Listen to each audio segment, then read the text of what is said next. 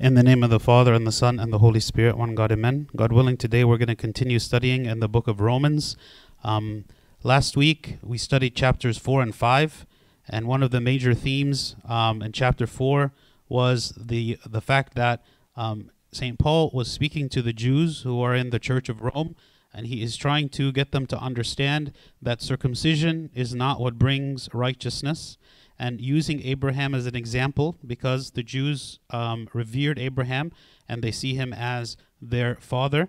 And so they consider that because Abraham received the covenant and the covenant with circumcision, and that Abraham was circumcised, then that means that all of the people who are circumcised, who are the Jews, the children of Abraham, are like the chosen people, and that their righteousness comes from the fact that they have been chosen, that they are the children of Abraham, and so on.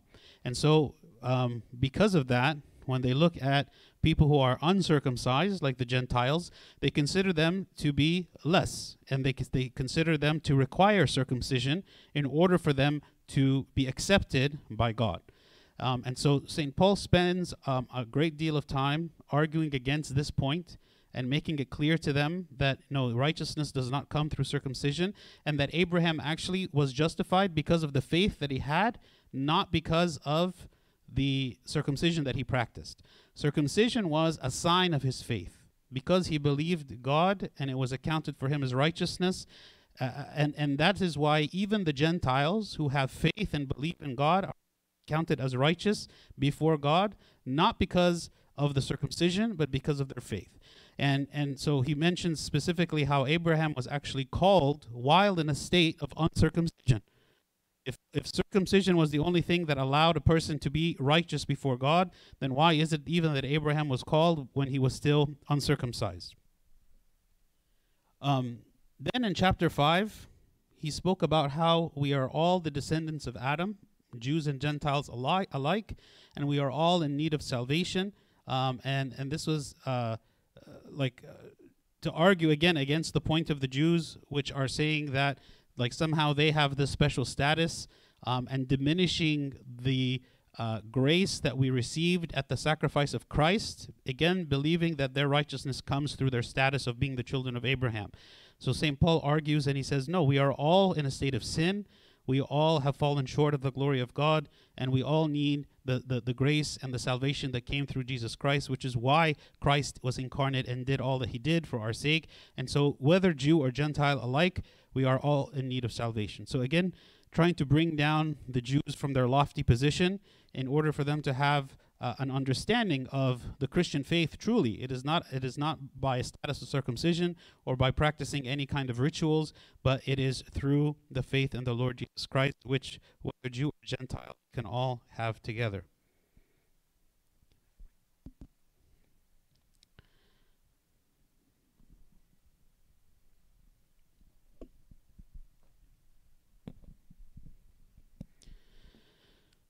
So um, in chapter 6, um, St. Paul, he speaks about the new life that comes through baptism and the freedom that we have through the Lord Jesus Christ. This new life, again, is to address the Jewish belief um, that all that is necessary is to be the children of Abraham, and the sign of that is circumcision. Here he's speaking about being dead to sin and being alive to God, and also the idea of slavery, that we went from being slavery slaves to sin to being slaves uh, to God. He says, What shall we say then? Shall we continue in sin that grace may abound? Certainly not. How shall we who died to sin live in it any longer?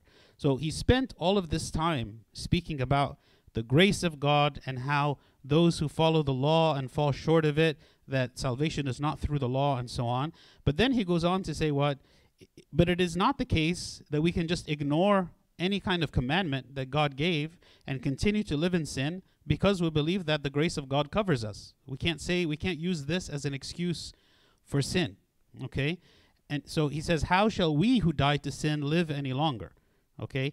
We who have been chosen by God and those of us who have accepted to be the disciples of Christ have to live in a state of being dead to sin. Okay? Being dead to sin because we, our old man, the old nature that we had at our birth, has died in baptism, and we have been reborn again. And so, for that reason, all of the nature that we had, the corrupted nature, is, is dying in us, and what is being resurrected is a redeemed and transformed nature that now desires to live apart from the sins of the flesh and the lusts of the flesh, but desiring only to live in God. So just because we have received the grace of God does not mean that we live a life in sin and say, well, but I have salvation and God has saved me. No, it is one of the signs of the salvation that is working in us is that we are desiring to live purely, we are desiring to walk in God, we are desiring to to cut out sin and be dead to sin more and more. Or do you not know that as many of us as were baptized into Christ Jesus were baptized into his death? Therefore we were buried with him through baptism into death, that just as Christ was raised from the dead by the glory of the Father, even so we also should walk in newness of life. Okay? So when we speak about the grace of God, right? We speak about the grace of God, we speak about the work of the Holy Spirit.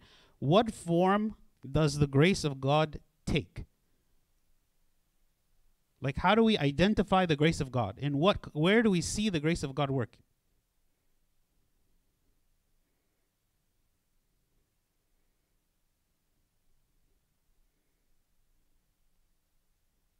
in, in, in something, something, a specific thing we see in the church.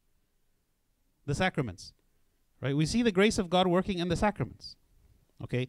So, are you familiar with the concept of the believer's baptism? So, the believer's baptism is something that many in the Protestant tradition believe in, and essentially it's saying that that we become believers and we are like baptized by the Holy Spirit when we acknowledge our faith in Christ and we accept Christ and then it is like in that moment that we receive the Holy Spirit and and it is like a baptism a baptism of faith the believer's baptism is what they call it but there is no physical um, manifestation of that like it is it is it is uh, something that I say that I that I do and and and you know uh, what what like how do I know even that it's happened like how do I know even that that I actually have received the Holy Spirit or not, right?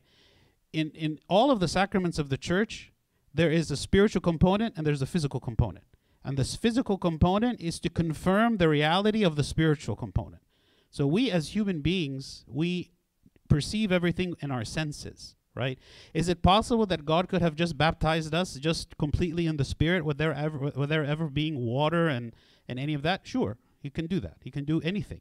But the, the, the baptism, the, the, the, the sacraments are made in such a way that we, our whole self, the, the body and the spirit and the mind and everything is, is um, participating in this act. And that when we remember the day that we were baptized, we can remember the event. There is an event. There is me going into the water. There is me coming out of it. We can take pictures. We can remember that day. Okay? As opposed to yeah, I just it, it was in my mind. Like I said, yes, I believe, and that's all, right? There is an action. There is something clear, and there's something that other people can look at as well and say, yes, this person is a believer. This person is baptized. Okay, so when we are baptized and in other sacraments, this is one of the forms that the grace of God works. When we say about when we speak about the grace of God, all right, the grace of God works in the sacraments. Meaning, before the sacrament of baptism was available for us, we did not have the access to the grace of God for salvation. Baptism became effective and available to us in the New Testament after the resurrection of Christ. And as a sacrament, there is a physical component to it that we can know that we're, we've done it, we, we participate in it, we assent to it, we choose to do it, and in doing so, we experience the grace of God for the purpose of renewal, transformation, and salvation. So, as many of us as were baptized into Christ Jesus, were baptized what? Into his death, right? And the idea of salvation is very much tied up with death, right? Salvation and death are, are very closely linked together in many ways. So, actually, the act of salvation that Christ did for us involved his death. In order for us to have salvation, we have to be baptized into his death in order for us to live renewed and sanctified and transformed and as believers in the church in the world we have to what? Be dead to sin. Again there is a death. Even the concept of circumcision which was the sign of being the children of god in the old testament was a sign of death. It was a part of the flesh. Would be cut off from a person. And is a sign of the killing of something, like something, it's a sacrifice that I'm making. I'm like giving up something, okay, of myself and it is dying. So everything about the Christian experience, in some sense, focuses around death in some way. But not death in a, in a morbid way or in a sad or depressing way but that Christ took the, the natural death that we would, would, would die, the death that came upon the world and upon mankind in the Garden of Eden at the fall of man, and he transformed it into something that is life giving. So every time that we speak about death as being as redeemed Christians, when we speak about death, what we're actually speaking about is life. Right? We're speaking about a death that leads to life. Prior to the redemption that came from the sacrifice of Christ, death was just death. There was no life associated with it. It was just death. When people died, they went to Hades. There was no eternal life, right? Um, we were dead. To, we were dead in sin, not dead from sin. We were dead in a continual state of separation from God in sin. So even as we lived, we had a spiritual death, a spiritual separation from God. And in the physical death that we died, we became eternally separated from God, right? That was the state prior to the resurrection. After the resurrection, every kind of death brings a life, right? The death in baptism actually brings a resurrection. This is why we say, therefore, we were buried with him through baptism into Christ, that just as Christ was raised from the dead by the glory of the Father, even so we also should walk in newness of life. So the death of baptism, the reason we, we, we subject ourselves to it is not because we like death, it's because it's associated with life. That when we die, we live. Okay? Same thing for putting to death the deeds of the body or being dead to sin. When we deny our body, when we put to death the deeds of the body, what happens? Yes, we are, in a sense, killing our flesh because we are suffocating it. We are not giving it the thing that it wants. So, in a sense, the flesh, the sinful flesh, is dying. And as that flesh is being suffocated, and as that flesh is dying, what happens is the spirit grows and the spirit becomes more dominant and we begin to enjoy the spirit more. And we our will begins to be governed more by the spirit. So again it is a transformation that leads to life but it starts with death. Ultimately the death of the body right that we speak about the physical death that when we die again it was transformed into life. Now instead of leading to eternal separation from god it brings eternal life and eternal connection with god. So everything that Christ did was focusing on death. Death was the greatest enemy of humanity, that God disarmed it completely and made it so that it had no power, and instead it became something life giving. He completely transformed its nature. Not just that he he canceled it. No, he, he he took it and he changed its nature. So even though we still experience it, but it has no power over us anymore. And instead, it becomes something that is salvific, something that is good, something that we can look forward to.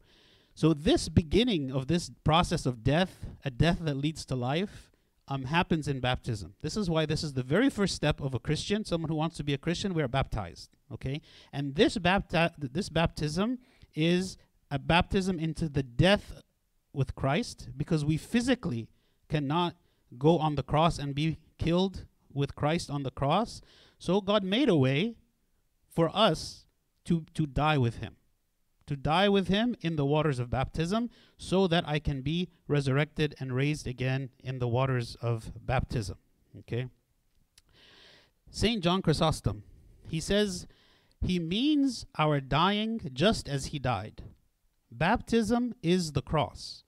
What the cross and burial did for the Lord Jesus Christ, baptism does for us. Even though the analogy, analogy is not perfect, he has died and has been physically buried, but we practice both death and burial, death and burial as we confront sin. Okay? So there's there's two components. Christ did his part on the cross, and we experience the benefits of this in baptism. And then this is like the renewal of our nature. This is the transformation of our nature. This is the death of the old nature and the creation of the new nature in us as believers. This is like the first component when we speak about justification by faith. That's what this is. The second component is when he says we also should walk in newness of life. So, walking in newness of life is speaking about what does life look like after the initial action, after the initial baptism. And this is when we speak about sanctification, right? So there's justification and sanctification. Justification is what happens in baptism to be declared just by the blood of Christ, to, to, to, for God to forgive all of our sins, okay? To be declared just.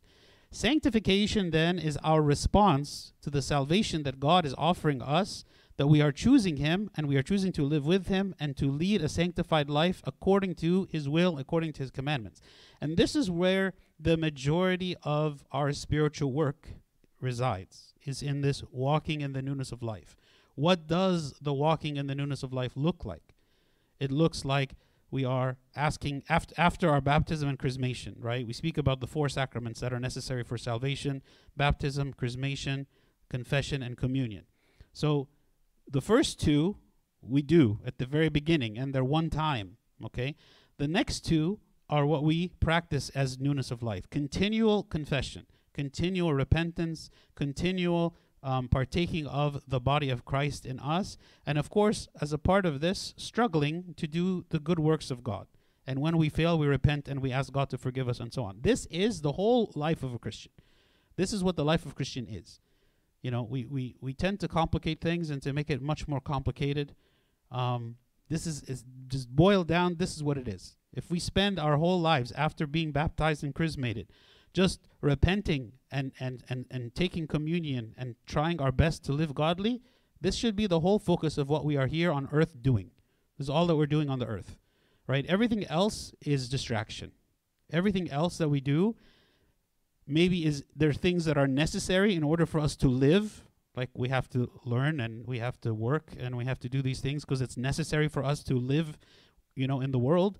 But we shouldn't make those things to be the gods that we that we seek after because there is no eternal value in those things. Like we have to put them in their place.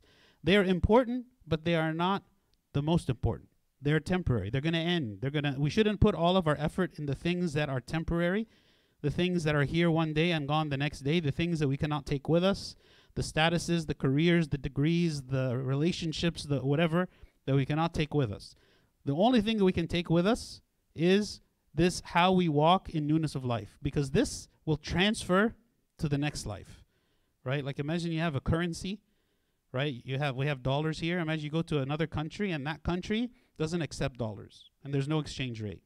It's just worthless right? So no matter how much dollars we have when we try to go to this place we will never benefit in, in any way. Even the richest person in the world when they go to this place it's like they have nothing right the currency of heaven, if you want to call it that, is this spiritual struggle. The more that we struggle, this is what we can take with us in this new place that we are going, and this is the newness of life.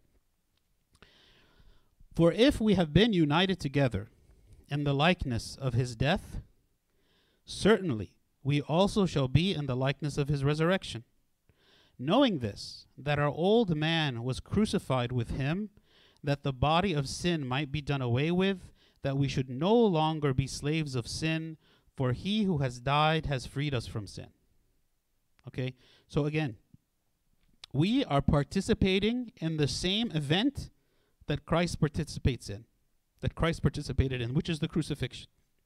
That's why I said that's why um, when Saint John Chrysostom says the baptism baptism is the cross. Okay?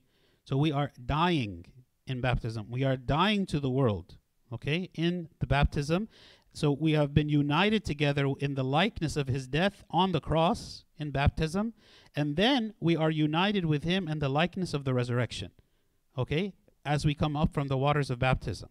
Knowing this, that our old man was crucified with him, that the body of sin might be done away with.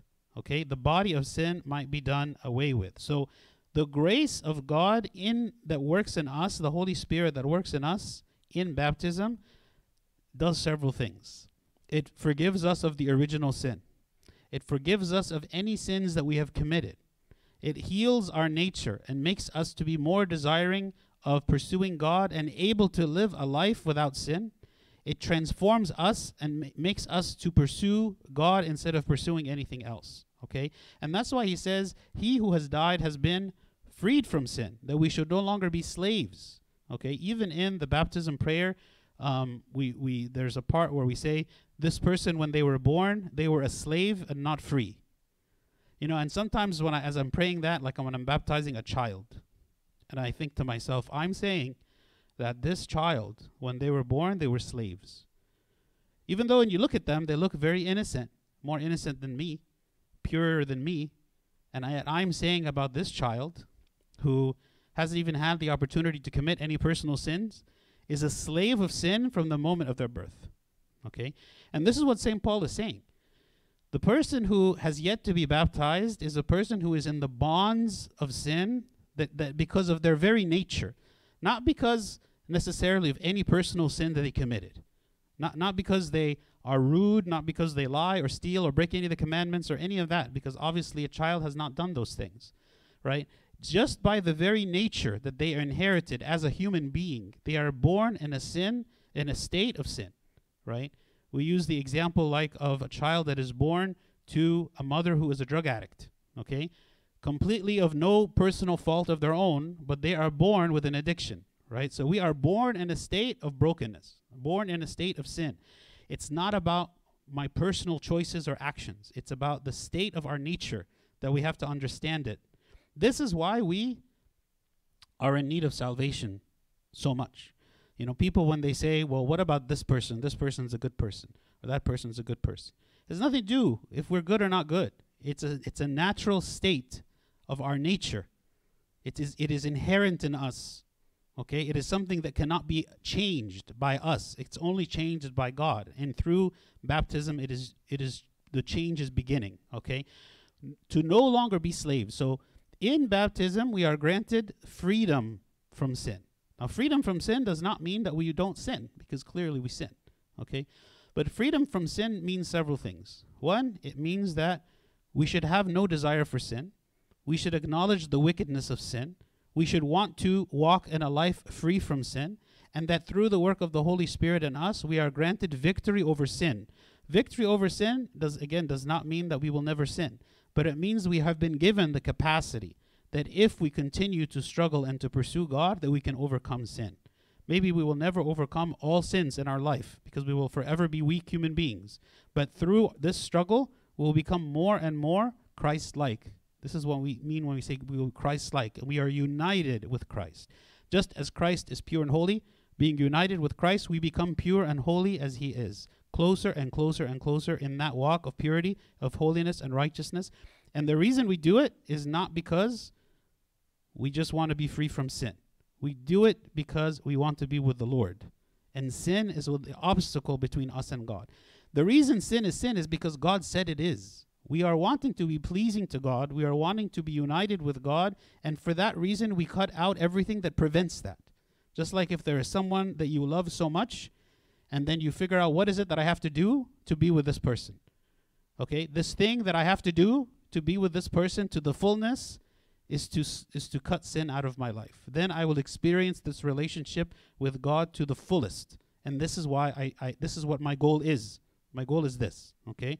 So we who have died in baptism have been set free from the bondage of sin that kept us from being able to live righteously, kept us from being able to be holy and to follow God's commandments. Now, if we died with Christ, we believe that we shall also live with him, knowing that Christ, having been raised from the dead, dies no more. Death no longer has dominion over him. For the death that he died, he died to sin once for all, but the life that he lives, he lives to God. Okay? So after our baptism, having a life with him, it is a life that is dead to sin and all the attachments of the world. Because we have been offered by God what is far greater than what that is in the world, and so we choose God rather than to choose the world. All of our attention and our focus should be on this renewed life instead of the things that we left behind. Okay? And Christ, it says what? He dies no more. He died one time, and then there is eternal life, forever, unending life. Christ only died once. So also we only die in that sense once. For the death that he died, he died to sin once for all, and so he grants us eternal life, so that we never have to suffer the consequences of death again. Okay? Likewise, you also reckon yourselves to be dead indeed to sin, but alive to God in Christ Jesus our Lord. Therefore, do not let sin reign in your mortal body, that you should obey it in its lusts. And do not present your members as instruments of unrighteousness to sin, but present yourselves to God as being alive from the dead, and your members as instruments of righteousness to God. For sin shall not have dominion over you, for you are not under law, but under grace. So, what is he saying? Do not allow yourself to be controlled by sin. Be dead to sin. Have no desire for sin. And one of the works of the Holy Spirit in us is to make us naturally despise it. The things that used to be attractive to not be attractive anymore. The things that we used to want to go after, we have no desire to go after them anymore. Now, this is a struggle. I'm not saying that this happens just in an instant, but this is what God allows us to experience over time as we grow closer to Him to completely transform the way we think, the way we see things, our goals and desires and our will. Previously, we had no choice. Previously, prior to our baptism, being enslaved to sin, there was no matter what I did, I could never be free from this. Whereas now, having been redeemed and transformed, yes, I still have a choice. I can choose to sin, but I can also choose righteousness. Whereas before, I did not have this choice. I could not live righteous before. St. Jerome says, This is our present task.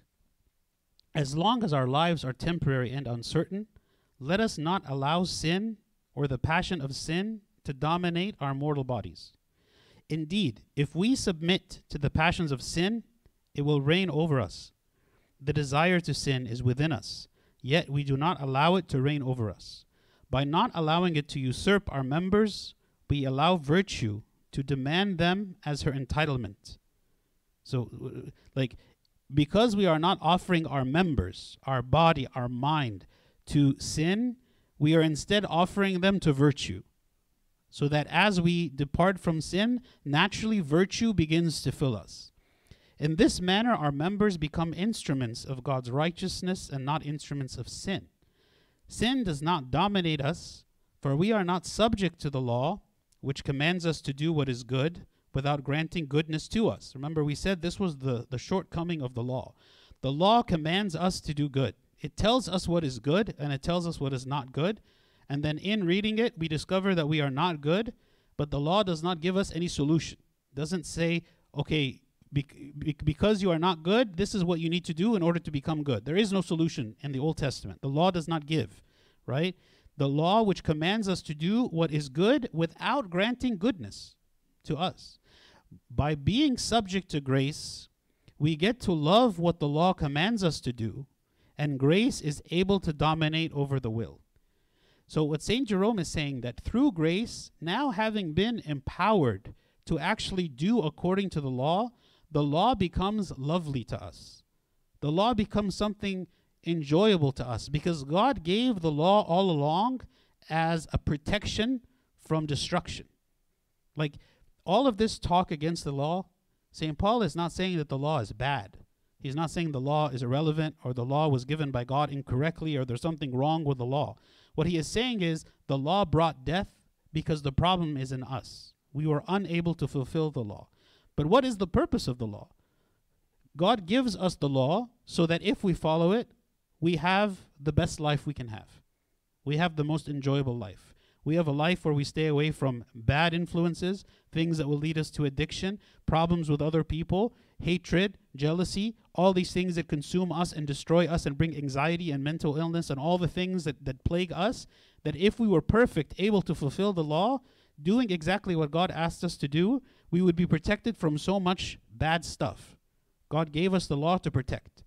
But because we were unable to live it, the law for us became a source of stress and anxiety in itself because all it was was a reminder of our of our failures. Every time we try to do it, we can't. So what Saint Jerome is saying now is by being subject to grace, now having received the grace of God in the New Testament, and through baptism, we get to love what the law commands us to do. We begin to appreciate the law of God. So, for instance, we begin to appreciate celibacy. Whereas before, celibacy was something that was impossible, some, something that we, we couldn't fathom it or, or, or desire it or see any good in it. Whereas now, when we look at we look at what is it what is it that God commands us to do, we see good in His commandments, right? Before we felt that cheating was the best way of success. Now we find that cheating is loathsome. I don't want to do it. I I, I hate it. And in fact, I feel that being honest, God is going to um, bring me success in a far greater way than I would be able to achieve through cheating, or lying, or everything else, right? So, having been redeemed and filled of, with the grace of God, the commandments of God become delightful, even as they are difficult, even as it is still a war that we struggle and fight against our nature. And yet, when we experience and taste what it's like to live in virtue with God, it is a far greater experience and more delightful experience than any sin could ever bring. Okay? And so the grace actually made us appreciate the law and benefit from the law because now we are able to actually follow it. We're actually able to do what God commanded. Okay? So this first part, he's speaking um, about being dead to sin and being alive to Christ, not being slaves of sin, and so on. Now he's going to speak about freedom. What then shall we say? Because we are not under the law but under grace. Sorry, what then Shall we sin because we are not under law but under grace? Certainly not. Okay? Again, he's going back to that point. Just because we are now redeemed and we have the grace of God and we have even forgiveness when we fall into sin, does that mean that we should just sin willfully and not really care because we are under grace? So he, he says, No. Do you not know to whom you present yourselves slaves to obey? You are that one's slaves whom you obey? whether of sin leading to death or of obedience leading to righteousness. So he's saying, Are you in control of yourselves? Okay? And so the answer he's saying is, You are not in control. Okay? Either you are submitting yourself to sin and disobedience, in which case you are a slave, or you are in obedience and submitting to God. Right? You are either, okay, um, slaves of sin leading to death or of obedience leading to righteousness. Those are the two options. Okay? So so any time that we are not in control of ourselves, then there is a problem. That is revealing that we have a weakness, that we have something that we are unable to exercise our will. Okay? And and when we are unable to exercise our will, that is reflecting of a problem. That's why for instance we fast. Not because the food is bad you know, not, not because the food that we want to eat is bad. um, it's not, right? There's nothing wrong with eating food, right? But what if I am compelled against my will that that I am not in control of myself and I'm just going after something and I can't say no to it? That is what's wrong. Because now I have become a slave, right? And in Christ, we should have no slavery. We, that is exactly why Christ came to set us free from bondage. So he wants us to be completely free from any bondage. Whether that thing itself is sinful or whether it is not sinful is not even really the point. Right? This is why, for instance, gluttony is a sin. A lot of times, gluttony is for something that inherently itself is not a sin. But the gluttony itself, the inability to control oneself, is the sin. And I remember His Holiness Pope Shenouda, one time he said that he realized that he had an addiction to tea. And he, he because he would have tea every day, and he felt like he had to have it at a certain time of day, and so he decided to cut tea out of his life. Right? There was there was nothing wrong with tea. It's because he identified that there was something in his life that had control over him, and he wanted to break that. He didn't want to have that. Okay? And just as we can be slaves of sin, we can also be slaves of righteousness. Okay? Slaves of righteousness, meaning we have given up our personal will and freedom to conform ourselves to the will of God. That our desire is to be in complete obedience to God, and this is what brings us joy. The difference is, is that this is a choice, right? This, what we call, you know, a, a slave of righteousness or obedience, to righteousness. This is a choice I'm making. I am choosing to surrender my will to God. And so, in that case, there is a master that is over me, that is telling me what to do and how to live and how to think. And I'm allowing this. And this is obedience to God. Okay? Whereas the other slavery to sin is something that is against my will. Because we do not want to be slaves to sin. And yet, when we try to free ourselves, maybe we find that we are pulled back. And every time we try to free ourselves, we are pulled back. So, this is the, the loss of self control and the loss of the exercise of our will. This is what is reflecting of a problem. This is when we need to bring God into this and to ask Him to break these bonds in our life so that we can live freely. But God be thanked that though you were slaves of sin, yet you obeyed from the heart that form of doctrine to which you were delivered. Right? So he's speaking to the Romans. You were, were slaves of sin, you were living in sin. And yet, when you were preached the word of, of salvation, this doctrine that you were delivered, you obeyed it. Right? Before baptism, you had no choice and were slaves of sin, but now you can live in righteousness. And having been set free from sin, you became slaves of righteousness. I speak in human terms because of the weakness of your flesh. For just as you presented your members as slaves of uncleanness and of lawlessness, leading to more lawlessness, so now present your members as slaves of righteousness for holiness. For when you were slaves of sin, you were free in regard to righteousness. Free in regard to righteousness means that you did not practice righteousness. When you were slaves of sin, you did not practice righteousness. So this is the choice that we are being asked to make, okay?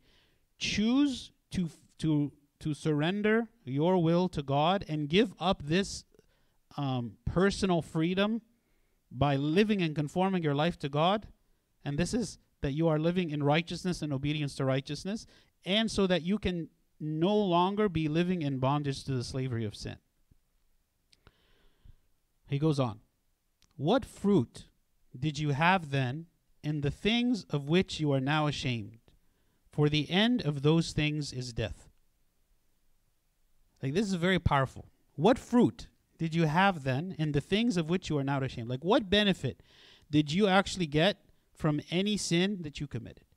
And maybe when we think through the sins that we commit and struggle with, the answer is we don't receive any benefit. Maybe we receive anxiety and stress and shame and guilt, and maybe whatever temporary benefit that we relieve has a long term pain associated with it.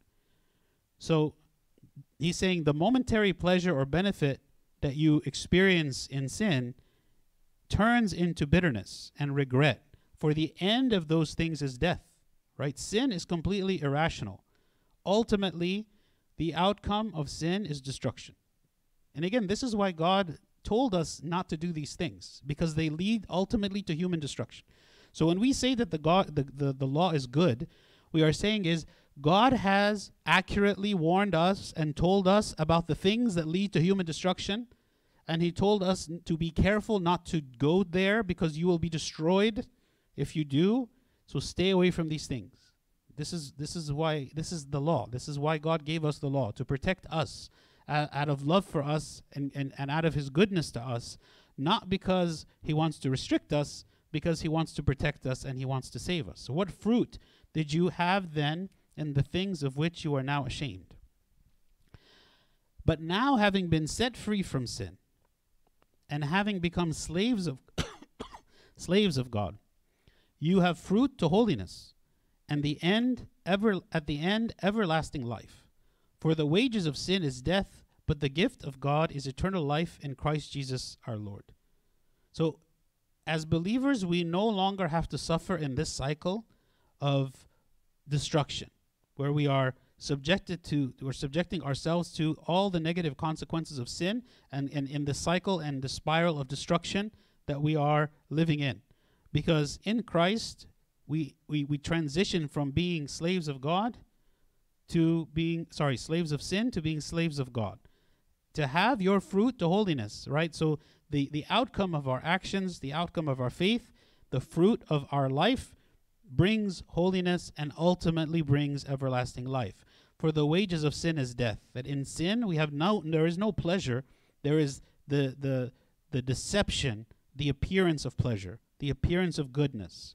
But when we eat of it, just as, e- as Eve ate from the forbidden fruit, what appeared to her as being good for food brought death with it. And that is the case of all sin. We, we take a bite of it and it appears good, but it brings death instead of the promise that it offered to us. But the gift of God that He gives is eternal life. Any questions about chapter 6 before we move on? Okay. Chapter 7. Or do you not know, brethren, for I speak to those who know the law. So who are those who, who know the law? The Jews. Okay, so he's, he's speaking to the Jews. Remember, Rome had a mix of Jews and Gentiles. Here he's speaking to the Jews. Do you not know, brethren, that the law has dominion over a man as long as he lives? For the woman who has a husband is bound by the law to her husband as long as he lives. But if the husband dies, she is released from the law of her husband. So then, if while her husband lives she marries another man, she will be called an adulteress. But if her husband dies, she is free from that law, so that she is no adulteress, though she has married another man. Therefore, my brethren, you also have become dead to the law through the body of Christ, that you may be married to another, to him who was raised from the dead, that we should bear fruit to God. So, what is he saying? So, here he's saying, as long, so, so he's, he's, he's giving this analogy. He's saying, he's speaking about an analogy of a woman who is married to one man, and as long as she is married to him and the man is alive, then he is the one with authority over her. But if her husband dies, then she is free to marry another man. Okay?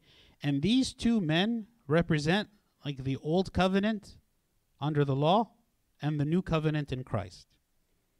So he's saying as long as the original husband, the old covenant in the law, reigns, and that you are married to the law, that you are married to the old covenant, that the old covenant is the one that has authority over you, then you have th- then you are subject to that. Okay? You are subject to that. But if this original husband, this c- old covenant dies, you now are can marry the new husband who is Christ and be subject to him. Okay? So his, his, conclusion is that, therefore, my brethren, you also have become dead to the law through the body of Christ. So in the coming of Christ, the old husband died. The law, the requirements of the law died. Okay? And there instead came grace. The grace and the transformation inside of a person all that we've been talking about walking in the newness of life, justification by faith, righteousness of God in us, and all those things. This is the new covenant, okay? That we now have access to, but only if we are no longer married to the original. So, what is he saying to the Jews? He's saying if you are to benefit from all that Christ came and did, the new covenant, you cannot be still married to the old, right? So he's again addressing this point where the Jews think, well, you know what, we have the benefits of Christ, but we also have circumcision and we have the feasts and the fast and all the laws of the Old Testament. Okay? He's saying no. Because if you want to be married, if you want to be fully in the new covenant, you have to leave behind the old covenant. Okay? You have no salvation through the law so that you can benefit from the grace of God. Because salvation cannot come from the law because no amount of following the law will bring salvation, and you cannot follow the law anyway because you are sinners. All right? So instead, the only way forward is to have is to be married to Christ, the new husband, okay, the new covenant, so that you have grace working in you, so that you have forgiveness of sins and salvation. Okay? To him who was raised from the dead, that we should bear fruit to God. So when this second marriage in Christ allows us, through the grace of God, to actually follow the law to actually do good works, to bear fruit. Where the original marriage that we had did not allow us to bear fruit. The God, just like Saint Jerome said, the law did not bring goodness. It asked us to be good, but it did not bring goodness to enable us to follow the law to be good. So in that sense, it was like a it was like a slave. It was like a like a like a slave master.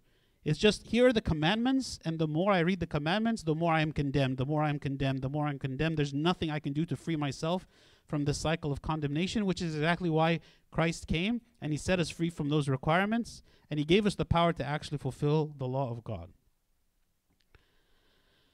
For when we were in the flesh, the sinful passions which were aroused by the law were at work in our members to bear fruit to death. But now we have been delivered from the law, having died to what we were held by, so that we should serve in the newness of the Spirit and not the oldness of the letter. Okay, so what does he mean when he says, For when we were in the flesh, the sinful passions which were aroused by the law were at work in our members to bear fruit to death? What does that mean?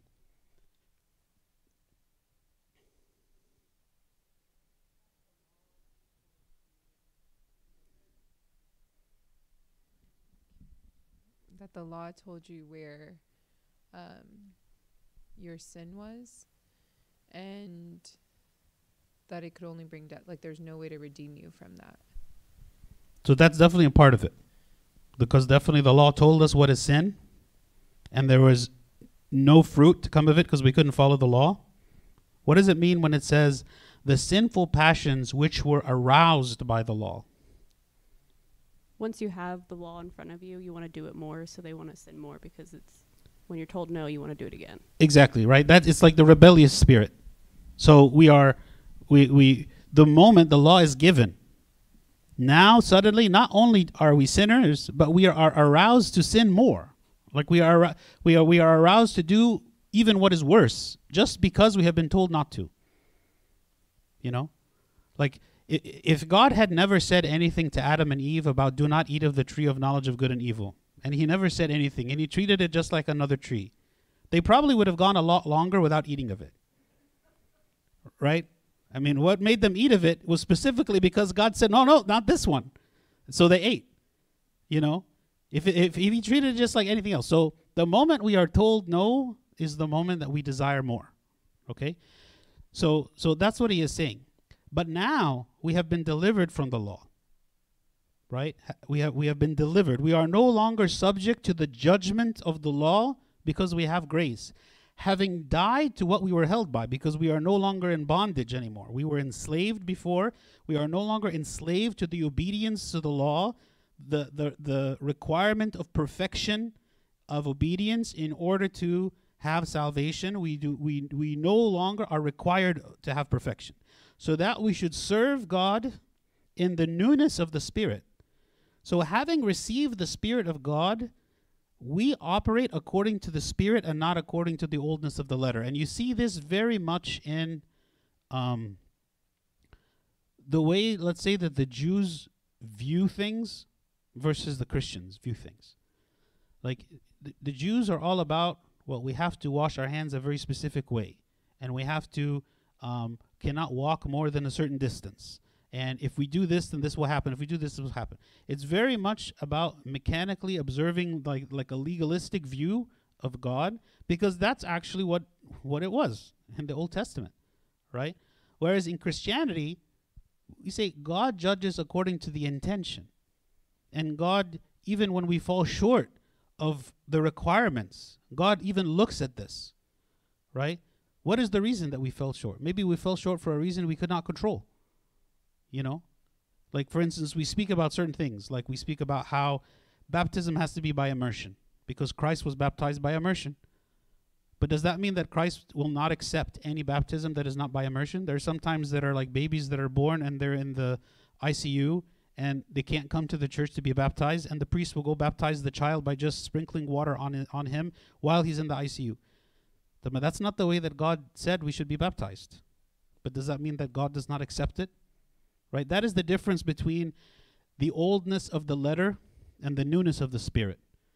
The oldness of the letter, it's like you are confined to the rules and the rites, and nothing outside of this is accepted. And it must be performed perfectly, or else it is rejected. Right? That is the oldness of the letter. The newness of the spirit is there is what is God's intention behind the things that He's asking us to do? And there is flexibility with God, right? There is flexibility. Now, it is not up to, to, to us to make exceptions for God and say, well, God is so merciful and good that He's going to accept this and this and this. No, we can't turn the exception into the rule. But we can say that we are operating as best as we can according to the rules that God gave. But what is the purpose of those rules? There is the reason behind it. Like even like say the Sabbath. You know, Christ was when he was rebuking the Pharisees, he told them that the Sabbath is for man, not man for the Sabbath. The Sabbath was created as a day so that people would not be attached to the world, to spend their day worshiping God, as a day to grow in their spirit, and so on. But the Jews turned it into just a legalistic actions of things that should and should not be done. And it wasn't about the spirit of worship in any way. It was just about the legalistic following of certain rules. Again, that's the difference between the oldness of the letter and the newness of the spirit. So, how do you like okay. So in the oldness of the law, you had to do everything perfectly or there was a consequence and all of these things and then we understand that there's that the spirit of it is more merciful and gracious. So how do you explain to someone though that the God of both is the same? All of the answer is determined by what is it that Christ did. Everything that the, the, the, the incarnation is the answer of why things are different now than they were before. And what does it mean to be different? It is not that what God desires is different, it's that He is able to work with us through His grace, even though we are unable to do the, com- the, the fullness of it. Right? We are unable, like, like if we are unable to fully realize everything that God has said, well, there is grace and forgiveness. Right? Well, that grace and forgiveness came through the incarnation. What is it that Christ did? So God is the same. The difference is that now when God sees us, like, you know, when we use the term in Christ, what does in Christ mean? Think of it literally that you have Christ and we are inside him. So when God the Father sees us, he sees Christ because we are hidden inside of Christ. And because Christ has is has perfection because Christ has justification because Christ has righteousness because Christ went to paradise because Christ like in the eyes of the Father is blameless so also he sees us this way so it is not because God has changed and it's not because we are doing better than before it's simply because that we are now in Christ and everything that we do is in him and being in him our whole relationship with God the Father has transformed from what it was before because we are righteous in His sight. Like when we confess our sins, we are truly righteous in the sight of God. Whereas in the Old Testament, no amount of confession took the sins away. There was still the same blocking and obstacles between between us and God, whereas now there is not. Okay?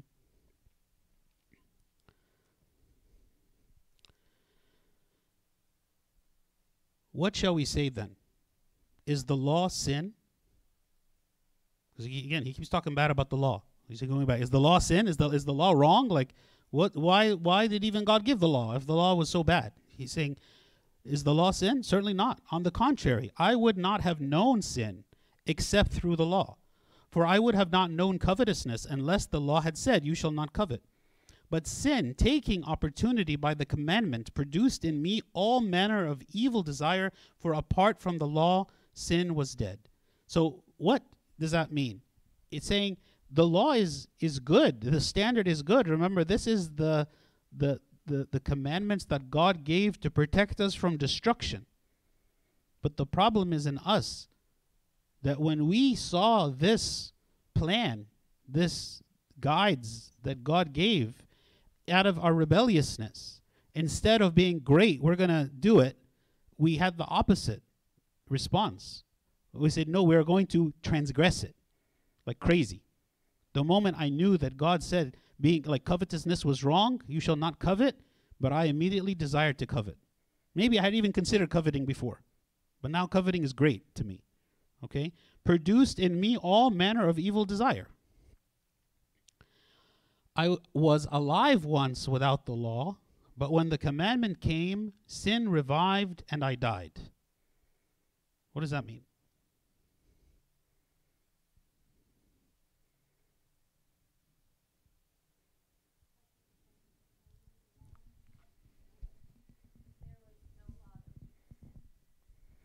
If there was no law, there would be no sin. So technically there is sin, but there's no what we said was transgression, right? Be- So sin means you are you are breaking the will of God. Whatever God desires, you are not doing it. That's sin. Falling short of what God wants us to do is sin, whether we realize it or not. But transgression is can is only possible when we break a commandment that we are aware of. So God gave us the law. I'm breaking the law. This is called a transgression. Okay? So here what he's saying is when he says I was once alive, I was alive once without the law, he's not saying that you, he was actually alive and then when the law came, he died. What he is saying is I thought I was alive before the law came. Like I thought everything was great. As long as I didn't know what God was asking of us, whatever I'm doing is great. Like there's no there's nothing there's nothing specific that I would look at my life and say there's something wrong with that. You know, it reminds me of King Josiah. You know, King Josiah, who's a king during a period of time where previous kings were very wicked, and so for generations, um, Israel was not following the law, to the point where the people forgot the law, even what it was, or that there was a law. Like that's how long, how much time passed, to where people didn't even realize that there was a law. So one day, while they were cleaning the temple and look searching in the temple, they discovered the book of the law. And so the priests brought the book of the law to Josiah. And they were reading it like for the first time. They never even knew of it before. And when they read it, they realized that they were not doing anything according to what the law was saying. And it even says that Josiah, because he was a very righteous king and he wanted to please God, he tore his clothes. Right? Because he realized. So in that moment, according to the, to the language here that St. Paul is using, he died. He died in the knowledge that he has been sinning and all the people have been sinning all along and transgressing God's command and they didn't even realize it. Okay? So before the law was known, we were unaware of the magnitude of our sins and condemnation. Right? We all, we weren't aware of the magnitude of the condemnation against us. So we were completely just blind like walking blindly without understanding. Okay? But when the law was revealed, I realized that I actually have a death sentence. You know, I thought my life was going great. Now I realize that I have a death sentence. Okay, so of course that's very distressing, right? So this is what he means when he says, But when the commandment came, sin revived and I died. This is what St. John Chrysostom says. The law has not produced the existence of sin, for it was there before, right? So you can't take literally what St. Paul's saying as though that sin, uh, that, that um, uh, death actually came from the law itself. However, the law has indicated sin, which had escaped our recognition. This is a compliment to the law, for people were sinning before the law came and without realizing it. When the law was delivered, although they did not benefit by it, yet it revealed sin to them accurately, in order to show them that they were sinning. And why is it that God wanted them to know that they were sinning? To bring repentance, to bring humility, to bring submission, to bring uh, a realization of their need of salvation, so that when the Messiah would come, they would receive him with open arms. We have been waiting for you. We have been living in death and sin and separation from God, and we are looking for the Messiah to come for our salvation. But instead, the Jewish people, instead of seeing the Messiah as this, like, okay, great, the Messiah is here. He's going to be a king and he's going to over over you know destroy the Romans. We can conquer the Romans. This is this is what their view of the Messiah was because they were not conscious of the magnitude of the death sentence on them. They didn't realize that the biggest problem that they had was their separation from God. They thought the biggest problem they had was taxes and, and Roman guards and, and politics. Like that's what they believed was the biggest problem. And so that's why when the Messiah came, they had no idea. Like this here, this man was nothing like what they thought the Messiah would be. He had no none of the characteristics of what they thought he was going to be, even though all of the prophets prophesied about him and the Psalms prophesied about him. And yet they were blind. They weren't looking at, at anything from a spiritual perspective, from their sinful state, from their eternal death. They were looking at it just from political political uh, perspective. Okay, so they missed it. And the commandment, which was to bring life, I found to bring death. Right? So the, the law explains the path of life, the law tells us how to live, right? But because I was unable to follow the law, instead, all it did was bring death. Like the news, the news of death. So when somebody comes with the news of the law, I thought this is going to be great. I'm going to hear the words of the law, King Josiah. And he's like, oh, the, the book of the law. Great. Let's read the book of the law. Kind of, you can imagine it with excitement. And then when he reads it, he realizes what's written in it, and it's a big disappointment, right? It's a disaster. For sin, taking occasion by the commandment, deceived me, and by it killed me. Okay? So again, it's not the law that literally killed, right? But it was the the realization that I was already dead in sin that was manifested to me through the law. Therefore, the law is holy, and the commandment holy and just and good. He's reiterating that. The problem is not in the law. Has then what is good become death to me? Certainly not. But sin, that it might appear sin, was producing death in me through what is good, so that sin through the commandment might become exceedingly sinful. Okay, again, what is he saying? The law is good. The law is not evil. The law is not wicked. The law is not a lie. The law is good. Okay? And it is the law that was given by God. But the appearance of that law, the revelation to me of that law, brought death because of my failures, because of my sins. So the problem is in me. It brought a realization of myself that I didn't know and that I didn't want to know about myself, the realization of my shortcomings and my failures. For we know that the law is spiritual, but I am carnal, sold under sin. Right? The law is spiritual. Like this is the law coming from God. It is a spiritual law. But I, as an unspiritual being, as a being that was born in, in carnality, I'm unable to live according to the spiritual law. St. John Chrysostom, he says, The apostle proclaims that there is no need to present evidence that the law is spiritual, for it is far removed from being a source of sin or a reason for ongoing wickedness. The law is spiritual. It teaches virtue and opposes vice. It carries us far away from all our forms of sin by threats, by advice, by punishment, and by correction. He's saying all these things the law tells us. There is threats, like if you don't do good, this will happen. By advice, giving guidance, by punishment, by correction and rebuke, as well as by praising virtue. All these things we find in the law. Then from where has sin come since the law is such a teacher? It arises from us but I am carnal, sold under sin. I have welcomed the passions and become a slave to sin. I have become immersed in its depths and fallen under its law, therefore have been counted as carnal. So the clash here is that God is providing us a pure and spiritual law to very weak and carnal people. And the weak and carnal people are unable to live according to the spiritual law that God has given. For what I am doing, and now this is a very personal uh, statements here that St. Paul is speaking about. He's speaking about all of human nature, but he's also speaking about himself. Says, For what I am doing, I do not understand. For what I will to do, that I do not practice.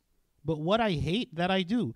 He is now exp- expressing his the realization of humanity, of the human weakness and our frustration at the realization that all the things that is commanded to us to be done in the spiritual law we are unable to do even when we are convinced that this law is good that it is insufficient for me simply to believe that the law is good and that somehow gives me power to follow it power to obey it we might all believe that the law of God is good and that we agree that what God considers sin, we also consider sin. But that doesn't make us perfect. It doesn't make us able to keep from sin. Even the sins that are the most damaging to us, just because we know that they are sin, doesn't mean that we are able to be immune to them or that we choose not to do them. For what I am doing, I do not understand. I don't even understand why I make the decisions that I make. Why do I choose to do what I do? Why do I pursue sin that I know is sin and damaging and destructive and harmful, and yet I do it anyway?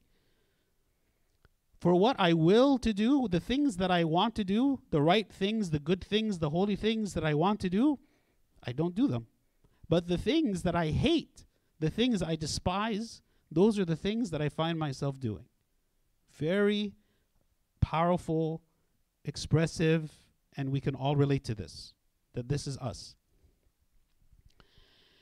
If then I do what I will not to do, I agree with the law that it is good. Why? Because if I don't want to do it, if I don't want to sin, right? That means with my mind, I agree that the law is correct. Like I'm not saying, oh no, this law it's it's insignificant, it's irrelevant, it's wrong, I don't care about it. That's not no. What he's saying is I agree that this is wrong, but I still find myself unable to do it. Think about murder. Okay? Let's say a person is accused of murder and they are guilty, but they are trying to um, they're trying to justify themselves or in some way. Someone could lie and say, No, I did not commit this murder. Someone could justify why I committed the murder. Yes, I killed this person, but I killed them out of self defense. I killed them, but this is what they did, and so I should be exonerated. A person might come up with all kinds of excuses to explain justification for why they committed a murder or hide the fact that they committed murder altogether. But th- what they will never say is murdering people is fine. It's okay to murder people. No one says that. No one tries to justify it by saying, what's the big deal with murdering people? Why? Because we agree that the law is good. Inherent to us, there is the natural law that God created, which tells us that something is good and something is not good. So even as we acknowledge in ourselves how difficult it is for us to follow the law, we do not deny that this is the law. Which goes back again to the idea that the natural law, the law that God put in us, cannot be man made. Because if it was man made, we would create laws that we follow easily. That would be our like like we would we would not create a standard for ourselves that we all fail at constantly every day. Why would we do so? If the law was man made, if like what like what some atheists believe, atheist philosophers, they believe that morality the, the existence of morality in human beings is simply a social construct. It's simply a creation of society on its own. Not because it was given to us by the divine, not because God placed it in us, not because we are made in the image of God. Well, if this is the case, if this is a man made artificial law, then why is it that we create a system that we are constantly failing at all the time? If morality is completely arbitrary, completely arbitrary. There is no inherent good or evil in the world, and only man has decided that we are going to label some things good and some things evil. Why do we choose to label the things evil that we are actually doing constantly? Wouldn't we actually want to give ourselves points and say, well, no, we're the things that we do, we're going to count those things as not evil. But the things that we don't do, those are the evil things. Does it make sense? So that's again what he's saying. If then I do what I will not to do, I agree with the law that it is good, the natural law that is built into all of us, and clearly the law of Moses as well on top of that, which reinforces that, tells us the law of God, and we agree that it is good, even though we recognize that we are failures. Yes. So if there's inherent good in all of us, uh, what do you say to someone who says, well, then isn't there some sort of like shared good in all the different laws that exist out there, like all the different religions? There are, right? Like there are there are some like I think murder is probably evil in every religion, right? Because there are some things that you just can't accept as being good, right? Because we all have this built in moral compass, which by no means is perfect, because we have corrupted even that.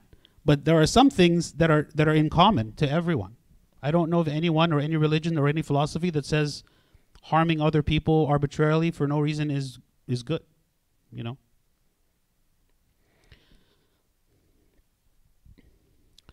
But now it is no longer I who do it, but sin that dwells in me. Okay, so what is what he what he's what he is not saying here, he's not saying, well, you know what, I, I have no fault then. Because this is just the way that I'm made, this is my nature, I have no fault. No, what he's describing here is the spiritual struggle inside of us. This is what we mean when we say spiritual struggle. What is spiritual struggle? It is a struggle between the spirit and the flesh. My flesh desires to please itself. My, my flesh is against the law of God. So while God has given me a rational mind and a natural law and the explicit law, and that we can mentally agree to that law, there is this other force inside of us, which is the flesh, which does not want to submit to the law of God. So part of us wants to submit to the law, and then another part of us wants to rebel against the law, rejects the law of God. Okay? Um, and while the spirit does not desire the same things, our weakness causes the flesh to overwhelm the spirit. Right? Because again, the carnality. We have these two voices. And because we are carnal in nature, and here he's describing the natural state when we speak about someone who is born as a bondage uh, as in bondage to sin as a slave of sin as someone who is a slave of sin is completely overcome by carnality right the spirit has no power to overcome and overwhelm the flesh instead the flesh is overwhelming the spirit so this is why like when st paul speaks about three types of people he speaks about the carnal man the natural man and the spiritual man the carnal man is a person who has even ignored his own moral conscience, his own moral, moral compass, and completely leading a debased life. Okay? The natural man is a person that we would typically call in the world a good person. They're a person who is not running by the Spirit, but they're running by the natural law. At least the natural law is a guiding principle to them. And so, in some sense, they're trying to do good. The spiritual man is the one who is running by the Spirit of God in them, who is seeking holiness, not just to be a quote unquote good person, but holiness and submission to God. So you have the carnal man, the natural man, and the spiritual man. So he's speaking here about this spiritual struggle, right? This this this force inside of him that's dwelling in him, right, is is wanting to sin. For I know that in me, that is in my flesh, nothing good dwells. For to will is present with me, but how to perform what is good I do not find. The carnality of the flesh that dwells in him, okay, um, is what is influencing him to do evil. Okay? For to will is present, meaning I will, I want to do good, I want to do good. But how to perform that good, I don't know.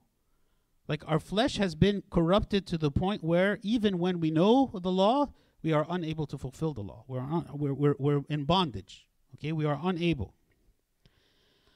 For the good that I will to do, I do not do, but the evil I will not to do that I practice. Now, if I do what I will not to do, it is no longer I who do it, but sin that dwells in me. So again, it is the flesh inside of us, right? We are not governed simply as rational creatures and we do everything according to reason. Our reason has been corrupted. The flesh is a powerful force. Okay? I agree with God that his standards are the right are the right standards. I agree that the natural law is correct. I agree that the 10 commandments are the right way to live, but I find myself unable to live by them. I find then a law that evil is present with me, the one who wills to do good. For I delight in the law of God according to the inward man. Right? The inward man, the rejuvenated man, the transformed man, the renewed man, the new creation, delights in the law of God. But even then, I struggle to follow. But I see another law in my members warring against the law of my mind and bringing me into captivity to the law of sin which is in my members. So again, this is the spiritual struggle that we all experience. O wretched man that I am, who will deliver me from this body of death? I thank God through Jesus Christ our Lord. So then, with the mind, I myself serve the law of God, but with the flesh, the law of sin. So he reaches this point of like exasper- exacerbation. Exasper- yes. Exasperation? That's it. So he says, "Oh wretched man!" Like he, he recognizes in himself like his his his pitiful state, and really, this is the pitiful state of all of us, the pitiful state of humanity, right? This is the our pitiful state. That even when we know to do good, we are unable to do. Like it's not just a matter of our ignorance; it's it's truly inability and weakness. So having reached this point, he says, "Who will deliver me?" Like there is no way for me to deliver myself. There is no technique I can apply in order to overcome this. There is no 12 steps. There is no counseling. There is there is there's nothing that I as a human being can do to overcome this, which is why I am sentenced to death. Why humanity is sentenced to death. So I look to who? I look to God. Who will deliver me from this? When we when we turn to God in the midst of our sin and our struggle and our carnality and we say, God, who will deliver me? I am unable to live righteously. I am unable to do good. I'm unable to serve. I'm unable to overcome lust. I'm un- unable to forgive my enemies. I'm, I'm, I'm unable to stop envying. I'm unable. Who will deliver me from the body of death? And this is when we remember the Lord Jesus Christ and what he did and why he did it. Because we are in the state. Okay? I thank God through Jesus Christ our Lord because now he is acknowledging that we are thankful and delivered through the incarnation. We are delivered through what Christ did for us.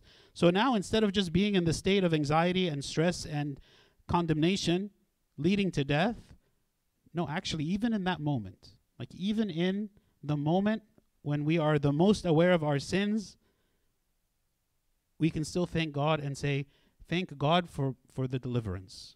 Thank God because you are delivering me. Right? And again, we go back to the sanctified life that we spoke about at the beginning.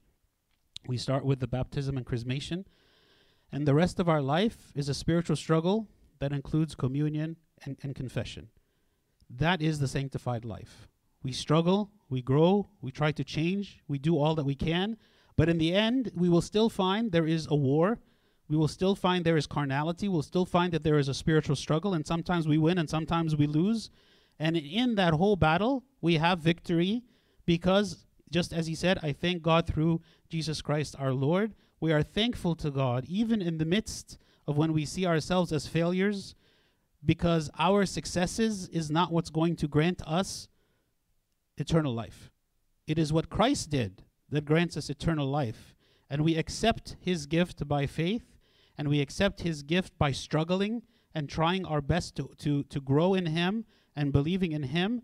But ultimately, regardless of what state of sin I'm in or, or how much I'm struggling in something, I thank God through, uh, through Jesus Christ our Lord. So then, with the mind, I am myself serve the law of God, but with the flesh, the law of sin. And this char- characterizes our entire spiritual struggle for our whole life. Some people, by the grace of God, are able to overcome more than others. Some people, we call them saints because of the amount they've been able to overcome. Other people have not. But just because a person doesn't necessarily uh, reflect or live a life of virtue as much as we desire, what we are looking for is the journey, the, the process. The process is more important than our, where we are in the process. It is a fact that we are just in the process. We are in the process of sanctification, wherever that happens to be, wherever the failures happen to be. We are just in a process of sanctification. And that process is what the, what the Christian life is. It is the process. And this is what St. Paul is describing the struggles that we experience and the necessity of salvation so that no Jewish person can come and say, well, we're good because we're circumcised. He's saying, no, this has nothing to do with it. Right? Circumcision does not do anything with this. Right? It is only the grace that comes through the Lord Jesus Christ that can help us. And glory be to God forever. Amen. Any questions or comments? Okay, let's pray.